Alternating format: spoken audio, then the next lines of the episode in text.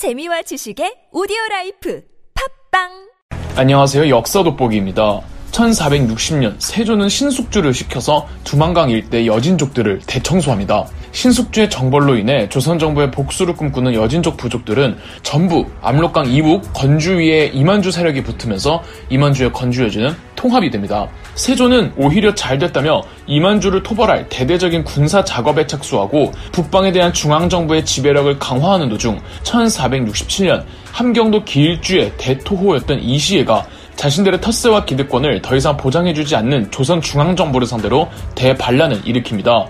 조선 전기 최대 규모의 반란이었고 조선 역사 전체를 다 통틀어도 top 5 안에는 드는 규모의 반란이었는데요. 중앙에서 함경도로 파견한 관리들은 전부 제거된 상황.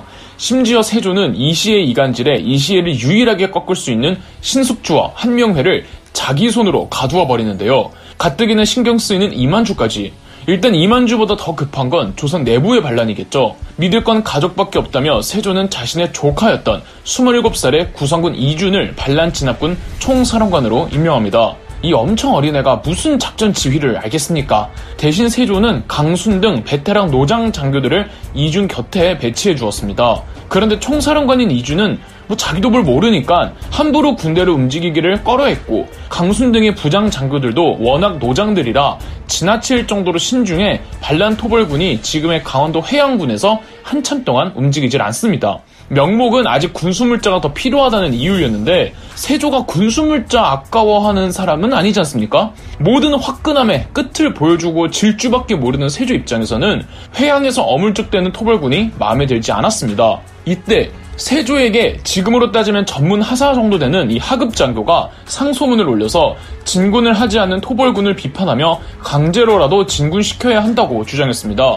세조는 내 말이 그 말이야. 아, 이놈이 나이도 어리고 직급은 낮지만 뭘 안 해. 이러면서 그 사람을 이제 따로 만나기도 하고 이자를 특급 승진까지 시켜주면서 토벌군에 투입시키기도 합니다. 이 사람이 나중에 무오서화를 일으키게 되는 유자광입니다.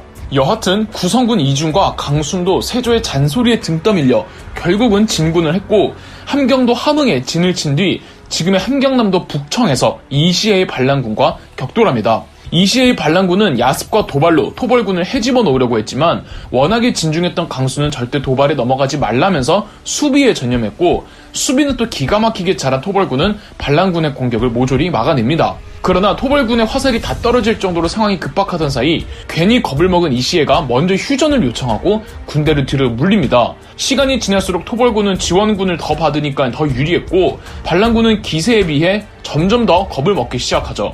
이시애는 에라 모르겠다며 게릴라전으로 토벌군을 괴롭히면서 북청을 빼앗고 토벌군은 잠깐 북청에서 후퇴한 일이 있었는데 늘 소심했던 귀성군 이준이 갑자기 진격명령을 내리면서 북청을 재탈환합니다. 이때 어마어마하게 큰 두각을 보인 젊은 장교가 있었으니 바로 남이었습니다. 남이는 가장 먼저 혼자 적진으로 들이닥쳐 목책을 부수고 적장 두 명의 목을 순식간에 베었습니다. 전투 중 남이는 몸에 화살 4, 5발을 맞고도 아무렇지 않게 싸웠고 혼자서 20여 명을 생포하고 적군의 무기 10여 개 정도를 빼앗습니다.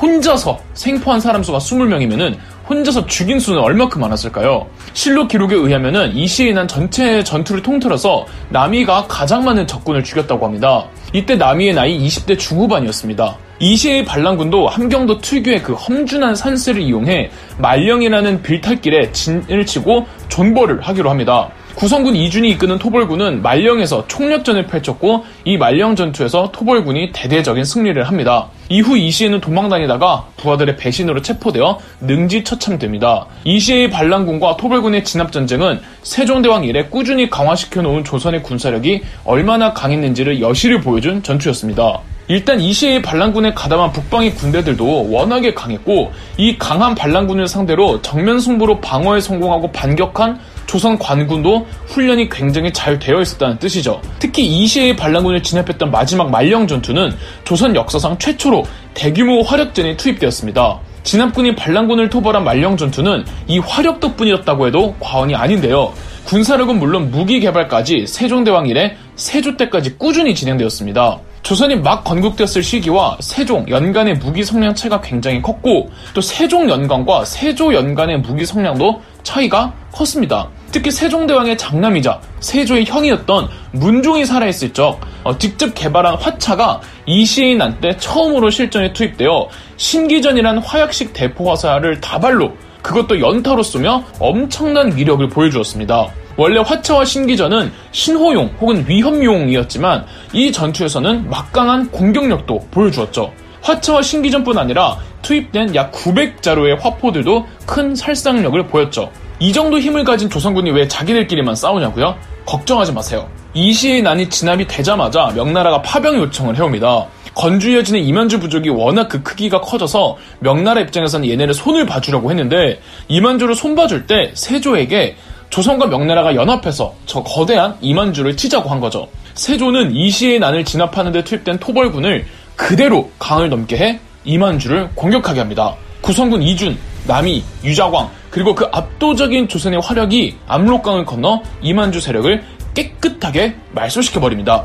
원래 명나라와 함께 작전을 펼칠 생각이었는데 이 명나라 군대가 오기도 전에 조선군이 단독 작전을 감행했고 사건 종료.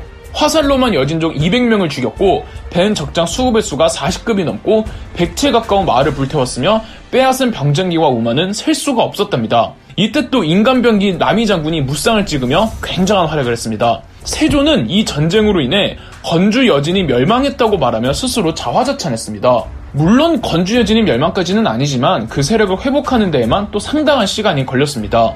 이만주의 토벌은 조선 개국 후 차곡차곡 쌓아온 군사력이 세조 때에 이르러 정점을 찍었음을 보여준 전쟁이었죠. 이 공로로 구성군 이주는 27살의 최연소 나이로 영의정이 되었으며 남이는 26살의 나이로 역시 최연소로 병조 판서가 됩니다.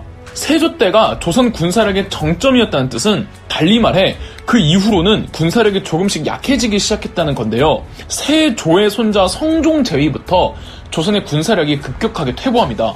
워낙에 문치주의를 표방한 성종이었기에 연례 큰 군사 훈련들을 빼먹기 일쑤였고 무기 상태도 관리를 똑바로 하지 않았으며 군 기피 현상이 조금씩 만연해집니다. 우리가 생각하는 조선의 그 문약한 이미지의 첫 시작이 바로 성종 때부터였습니다. 노장 장교들이 성종에게 올린 장계를 보면은 젊은 장교들이 진법을 전혀 모른다며 장교가 이 모양 이 꼴이니 군대 훈련이 어떻게 이루어질 수 있냐며 하소연한 기록도 있습니다. 성종은 크게 신경 쓰지도 않았고요. 뭐 이때 여진족과의 충돌이 아주 없었던 건 아닙니다. 여진족은 건주여진, 해서여진, 야인여진 이렇게 세 개로 나뉜다고 했었죠. 여태 조선의 국경지대에서 먼터무니 이만준이 하는 애들은 전부 건주여진이었습니다. 그동안 다른 여진족들과의 완충 역할을 하던 건주여진이 사라지니까 지금의 블라디보스토크 지역에 살던 야인 여진들이 두만강의 육진을 자주 약탈합니다. 1479년에는 이 명나라가 이 야인 여진을 같이 치자고 파병 요청을 합니다. 명나라가 군대를 보내라고 하니 안 보낼 수는 없어서 꾸역꾸역 보내기는 했는데 두만강 넘어가서도 뭐 별로 안 하고 그냥 명나라가 여진족들 토벌하는 거 구경만 했습니다. 무임승차만 하고 왔어요. 1491년에는 또 야인 여진 중 올적합이란 부족이 두만강을 침략하고 조선인 60명을 납치해가는 사건이 벌어지자 성종은 자기도 할 때는 하는 놈이라며 무려 4만의 대규모 토벌군을 두만강 너머로 보냅니다. 이 대군이 두만강 넘어서 한 거라고는 7명 정도 죽이고 빈집만 불태워버린 게 다였습니다. 올적카페 여진족은 이미 털고 다 털고 도망간 이후였거든요. 오히려 동상과 아사로 죽는 조선 군사의 수가 훨씬 많았다고 합니다. 이래놓고서 조선 조정은 이겼다고 정신승리를 합니다. 세종대왕을 너무 존경했던 성종은 이 세종이 사군육진을 개척했듯 성종도 백두산 너머까지 조선의 영토를 확장시킬 구상을 했습니다만 망상이었죠. 뭐 현실성도 없는 프로젝트였습니다. 무엇보다 성종 때부터 조선 조정 곳곳을 차지한 살인파들이 문제였는데 조선 초 전국을 운영한 사람들이 아닌 이 살인파들은 뭐 싸우는 거, 군사력, 정벌 이런 거를 끔찍이도 싫어하고 반대하고 기피했습니다. 연산군도 한때 여진족 정벌의 필요성을 언급했다가 이 살인파들의 반대로 무산될 정도였죠. 자 이렇게 기나긴 시리즈에 걸쳐 건주여진과 조선의 관계에 대해 살피면서 조선 전기의 군사력과 건주여진의 흥망성쇠를 봤는데 아직 시리즈는 끝이 아닙니다. 와해되어 있던 이 건주여진의 여러 부족들은 몇십 년후 혜성처럼 등장한 불세출의 사나이에 통합이 되면서 명나라와 조선의 간담을 아니 동아시아 전체의 간담을 서늘하게 하죠. 이 사람은 바로 그럼 역사 돋보기였습니다. 영상 재미있으셨다면 구독과 좋아요, 알림 설정까지 해주시면 감사드리겠습니다.